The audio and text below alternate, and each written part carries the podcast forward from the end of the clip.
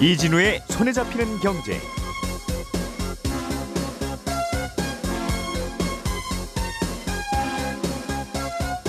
안녕하십니까 김현우입니다. 아, 추락하는 것은 날개가 있다라고 누가 그랬는데요. 최근에 달러 대비 떨어지고 있는 엔화의 가치를 보면 꼭 그런 건 아닌 것 같습니다. 오늘은 날개 없이 추락 중인 엔화 얘기를 좀 자세히 해보겠고요. 아, 요즘 시중금리가 많이 오르면서 이 카드사들이 채권을 발행해서 자금을 조달하는 비용도 올라가고 있습니다. 이 카드사에서 돈을 빌리는 게 점점 더 어려워지고 있다는 의미입니다. 이 내용도 자세하게 들어보고요. 어, 재건축 조합과 시공사의 갈등으로 공사가 중단되는 사례가 늘면서 음, 기존의 방식이 아니라 신탁 방식의 재건축을 검토하는 곳들이 늘고 있습니다. 신탁 방식으로 재건축을 하면 어떤 장단점이 있는지도 살펴보겠습니다. 10월 21일 금요일 손에 잡히는 경제 바로 시작하겠습니다.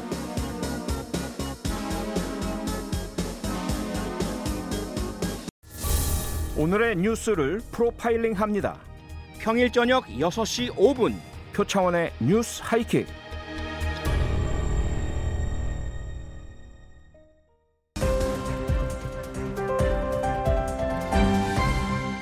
이진우의 손에 잡히는 경제. 네, 오늘도 매일 만나는 김현우 소장, 박세훈 작가 그리고 금요일의 목소리 안승찬 기자와 함께합니다. 어서 오십시오. 네, 안녕하세요. 예, 늦어서 죄송합니다. 네. 박 작가님께서 준비해온 소식은 금리 오르면서 카드사들이 돈 빌리는 게 더 어려워졌다. 네. 카드사는 원래 돈 빌려주는 곳인데. 그렇습니다. 일단은 어제 저희가 요즘 회사채 금리가 많이 올라서 기업들이 자금 조달하는 게 어렵다 이 소식을 전해드렸는데 카드사들도 자금 조달하는 게 어려워지고 있습니다. 카드사는 은행처럼 고객들 예금을 받는 게 아니라서 여신 전문 금융 회사채, 줄여서 여전채라고 하는데 이 채권을 팔아서 자금을 조달하고 그렇게 마련한 돈에 마진을 붙여서 고객들한테 대출을 해주는 거거든요. 예. 근데 올해 1월에 아주 안전한 등급의 카드사 채권 평균 금리가 2% 중반이 조금 안 됐는데 지금은 5% 중반을 넘었습니다. 두 배 넘게 치솟은 거고요. 이 등급의 3년물 금리가 5% 넘은 게 12년 만에 있는 일이거든요. 예. 그러니까 이 말은 카드사들이 자금을 조달하는 데 들어가는 비용이 올해 초보다 한 두 배 넘게 올랐다는 겁니다. 그래서 어제 카드사 쪽이랑 통화를 좀 해보니까 여전체 말고 예를 들면 뭐 장기 기업 어음, 변동금리 부 채권 이런 이름만 들어도 어려운 자금 조달 방법이 있기는 한데 이쪽 사정도 지금 만만치가 않아서 자금 조달하는 게 점점 더 어려워지고 있다고 하더라고요. 그러면 카드사들이 자금 조달하는 게 어려우면 카드사들이 돈을 빌려주는 것도 어렵겠네요. 그렇습니다. 대출 이자가 오른다는 얘기인데 국내 카드사들의 현금 서비스 이 단기 대출입니다. 요 예. 금리가 이미 한 19% 정도 올라와 있거든요. 그리고 카드론 같은 경우는 요건 좀 길게 빌려주는 건데 8월 말 기준으로 평균 연 13%입니다. 예. 9월은 아마 조금 더 오를 거고 10월은 또 오를 겁니다. 평균이 13%라는 거니까 이게 카드사별로 보면 10%에서 19%별로 다르게 빌려주고 있거든요. 네. 이런 상황에서 자금 조달하는 비용이 더 늘면 카드사들은 당연히 대출 이자를 올리게 됩니다. 그러면 카드사에서 돈 빌린 사람들이 이자를 더 내는 것도 부담이겠지만 카드사에서 돈을 못 빌리는 사람들이 많아집니다. 음. 왜냐하면 카드사들 입장에서는 자금 조달 비용이 늘면 예전에는 19% 정도로 빌려준 사람한테 이제는 21%는 받아야 이익이 나는데 우리나라는 연 20% 이상의 이자는 못, 받- 못 받게 법으로 막아뒀잖아요. 음. 저신용자한테 돈 빌려주려면 어느 정도 떼일 수 있다는 리스크 때문에 이자를 높게 받는 건데 대략 한 3% 정도를 연체 이자로 더 받고 있는 겁니다. 예. 근데 20% 이상은 못 받게 하니까 안 빌려주는 거죠. 그래서 음. 고객이 가서 아니 제가 25% 금리로 빌릴게요. 급해서 그러니까 빌려주세요라고 해도 카드 한 아이 고객님 죄송합니다. 제가 25%는 빌려줄 수가 없습니다. 이렇게 되거든요. 음. 저축은행 중앙 은행회가 얼마 전에 발표한 자료가 있는데 여기를 보니까 예. 8월 기준으로 저축은행들 중에 신용점수 600점 이하인 사람에게 대출 안 해준 곳이 11곳입니다. 음. 같은 조사에서 3월에는 4곳이었거든요. 예. 어, 근데 이제 저축은행도 이런데 카드사들은 더하면 더하지 덜하진 않을 겁니다. 음. 그럼 앞으로 기준금리가 더 오르고 여전체 금리가 만약에 더 오르면 이런 일이 아마 더 심해질 겁니다. 음. 그래서 카드사들의 자금 조달 비용이 올라간다는 게 단순히 카드사들의 영업이익의 문제만 되는 게 아니라 다른 곳에도 문제가 생긴다는 게 이 뉴스의 포인트인데 제도권에서 돈 빌릴 수 있는 최후의 보루가 대부업계거든요. 근데 여기도 지금 문턱이 계속 높아지고 있어요. 금융감원 자료를 보니까 법정 최고 금리가 낮아질수록 대부업계가 신용대출로 빌려준 돈의 규모는 줄고 있고 네. 대신에 담보대출 규모는 점점 늘고 있는데 이 말은 대부업체들이 신용도 낮은 사람들한테 돈 빌려주는 대신에 상대적으로 안전한 담보대출로 영업 전략을 바꾸고 있다는 거거든요. 담보가 있는데 왜 대부업체까지 가서 돈을 빌리겠는가 생각해 보면 네, 어, 담보가 있어도 돈 안 빌려주는 여러 가지 규제들이 있으니까 그렇습니다. 대부업체들만 좋아지고 있네요. 그렇죠. 또 신용도 좋은 사람들은 오히려 대출 금리가 내려가고 있어요. 카드사들 같은 경우에 왜냐하면 저소지 저 신용자들한테 돈 빌려주는 게 어려워지니까 고신용자들을 대상으로 대출을 늘리고 있는데 카드사들이 이 사람들 유치하려면 방법이 뭐 있겠습니까? 금리 좀 깎아주는 거지. 예. 그래서 이 얘기를 좀 드리고 싶은 건데 지금 법정 최고 금리를 연 10%대로 그러니까 지금보다 더 낮추자는 법안들이 국회에 발의가 돼 있거든요. 예. 가계의 금융 부담을 덜어주자라는 게 법안을 발의한 명분인데 음. 여기서 지금 법정 최고 금리가 더 내려가면 제도권에서 대출 받을 수 있는 사람들의 숫자는 더 줄어들게 될 겁니다. 일금융권에서 대출이 거절되는 사람들한테 중요한 건 금리가 아니라 대출 실행 여부라는 걸 국회에 있는 분들이 좀 알아주셨으면 합니다.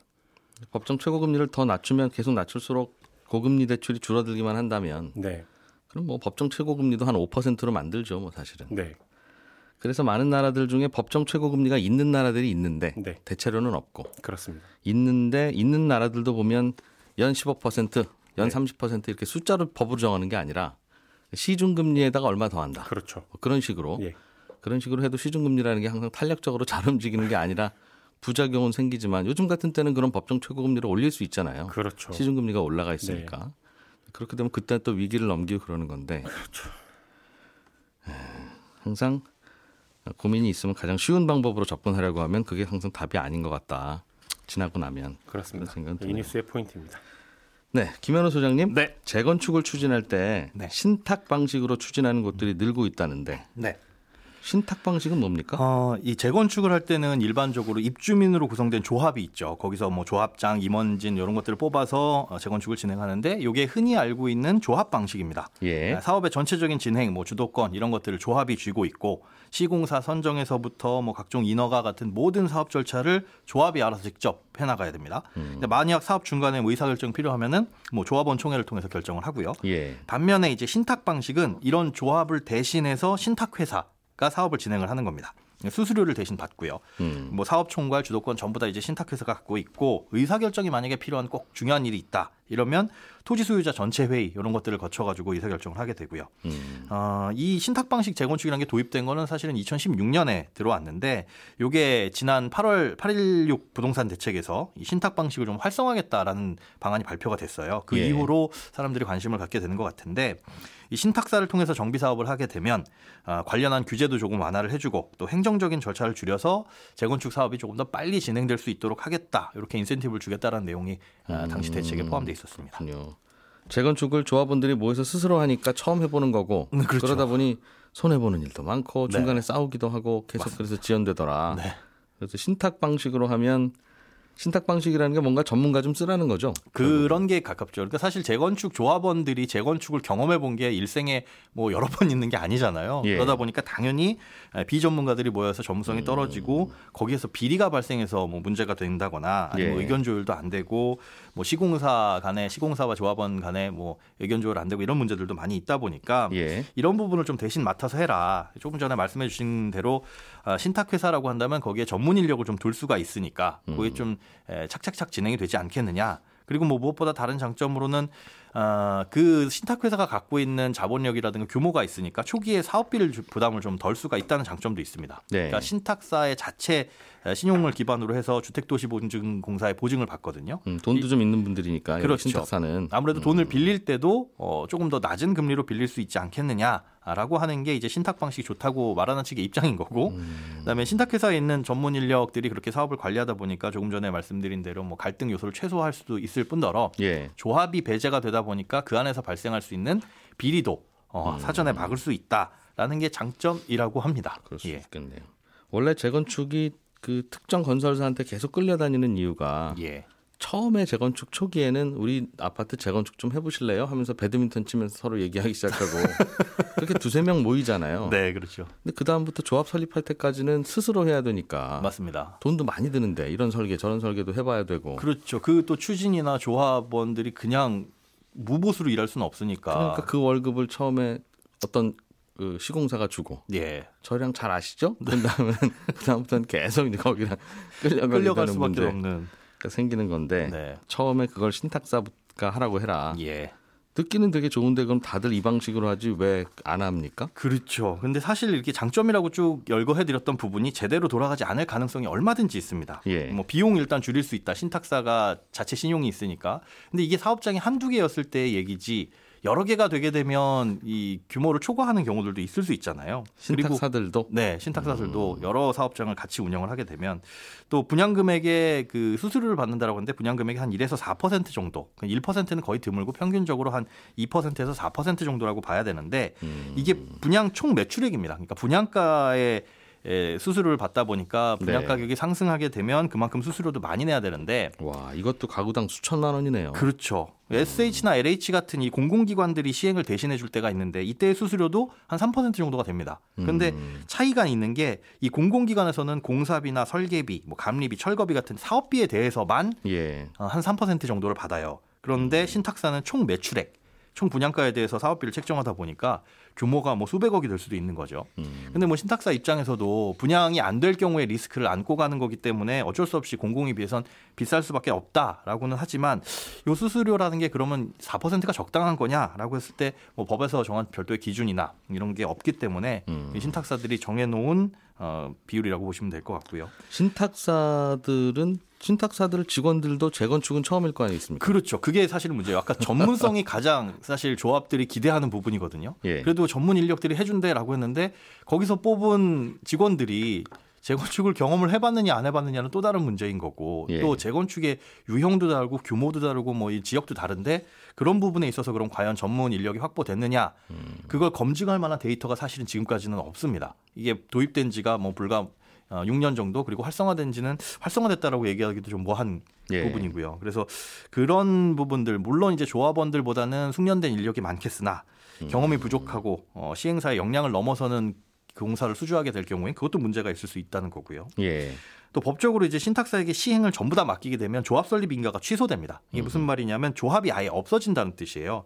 그렇기 때문에 조합원 총회가 없어서 어, 아까 말씀드린 대로 어떤 중요한 의사 결정을 할 때 신탁사가 다 알아서 합니다. 그리고 정말 중요한 거는 주민들이 전체 회의를 통해서 해야 되는데 예. 전체 회의라는 게 다 모아놓고 아. 할 수가 없는 부분이라서 나라로 치면 대통령 총리 수입해 오는 거군요. 그- 그렇게 어. 보시면 됩니다. 그러니까 그러다 보니까 오히려 이제 조합 원들의 주민들의 의견이 반영이 안 될 수도 있다. 이게 단점일 수도 있고요. 이런 음. 것들이 가장 문제가 되는 게 처음에 신탁사가 얘기한 뭐 사업비보다 중간에 규모가 커졌다. 네. 처음에 뭐 한 1조 얘기했는데 나중에 2조 됐습니다라고 한다면 조합이 있다면은 음. 강하게 시공사와 싸울 텐데 그런 부분이 없다 보니까 이런 일이 발생을 했을 때 뭐 대응을 하기도 어려운 그런 단점들이 야, 있어서 복잡하네요. 예. 일단 신탁 수수료가 제일 걱정인데 예. 신탁 수수료를 왜 이렇게 많이 내야 됩니까 하면은 저희가 책임지고 분양까지 다 해주는데 미분양되면 저희 회사 망하는 그 리스크도 넣어야 되지 않겠습니까? 그 그렇죠. 얘기고 일리 있고요. 그러면 미분양 리스크는 우리가 떠안겠습니다. 중간에서 관리만 해주세요라고 하면 그 관리를 잘할 이유가 없죠. 그렇죠. 분양이 당연히. 잘 돼도 수수료 똑같고 분양이 잘 안 돼도 수수료 똑같으면 네. 대충 하지요. 예. 예, 그러니까 맡겨야 되는데 맡기면 비싸고 네. 참 그것도 답이 없네요. 네. 꼭 장점만 있는 것도 있는 아니고. 것은 아니다. 네. 다만 그런 이야기들이 있다. 신탁 방식으로 가자는 네.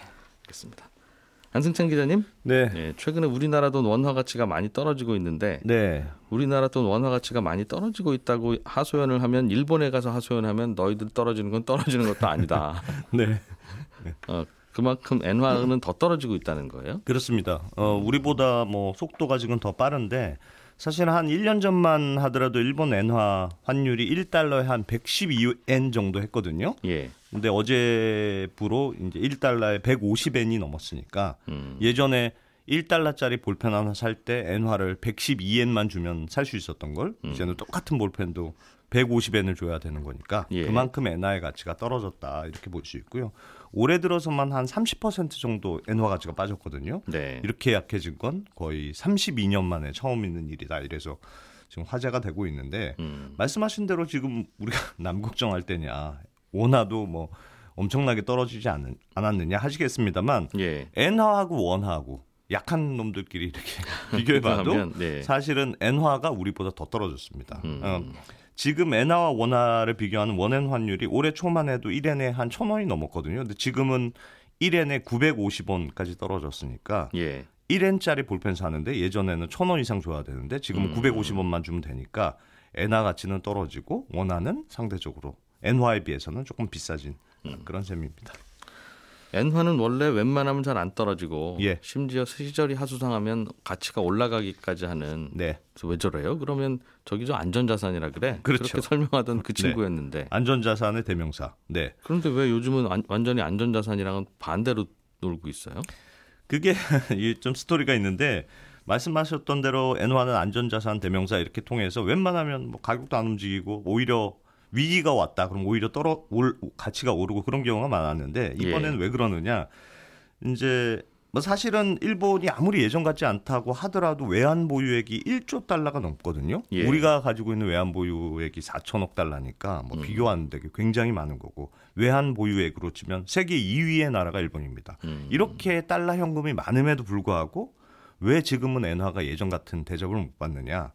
아, 미국하고 금리 차이가 벌어져도 너무 많이 벌어졌다. 이게 뭐 가장 큰 이유로 꼽힙니다. 예. 미국은 금리를 계속 성큼성큼 올리고 있어서 지금 기준금리가 3.25%까지 올라갔는데 일본은 전 세계에서 유일하게 마이너스 금리 현재 계속 유지하고 있거든요. 그러니까 뭐 글로벌 자금들이 엔화 자산 팔고 아이, 이자 더 주는 달러로 바꾸자. 뭐 이런 돈이 많아질 수밖에 없고 더 심각한 문제는 일본의 경상수지 적자 문제인데요. 네. 사실은 일본이 뭐 수출해서 무역 적자가 조금 나더라도 워낙에 그동안 돈을 많이 벌었을 때 해외에 투자한 돈들이 많기 때문에 음. 때 되면 배당 들어오고 이자 들어오고 이래 이런 돈 때문에 예. 경상수지로는 40년 넘게 흑자를 한 번도 어, 안 해본 적이 없었습니다. 그런데 네. 올해는 워낙 지금 원재자 원자재 가격이 높아지고 유가가 높아지니까 무역 적자 폭이 굉장히 커졌거든요. 음. 네. 그래서 경상수지도 올해는 지금 적자로 돌아설 거다 이런 예상들이 나오고 있고 음.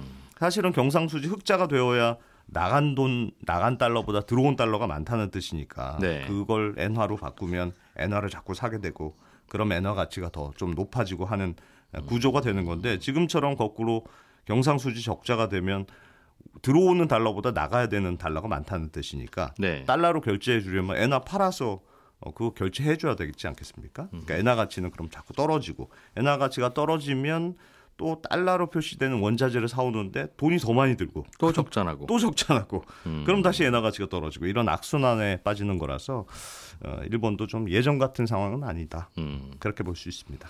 근데 이럴 때 환율 올라가는 걸 좀 막아보라고. 예. 그래서 외환 보유액도 1조 달러 넘게 쌓아놓고 있는 예, 거고. 예.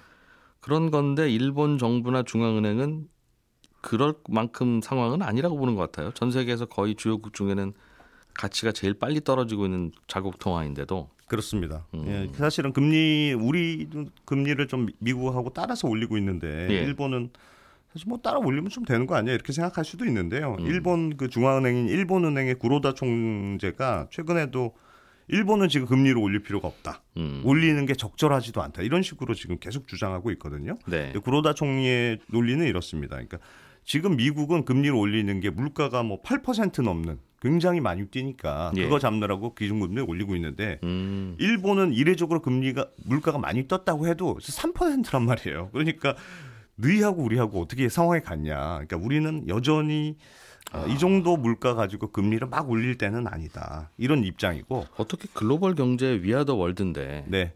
일본에서 파는 게 여기서도 팔리고 또 그, 그런 건데 네. 어떻게 일본 물가는 이렇게 안 오를까요?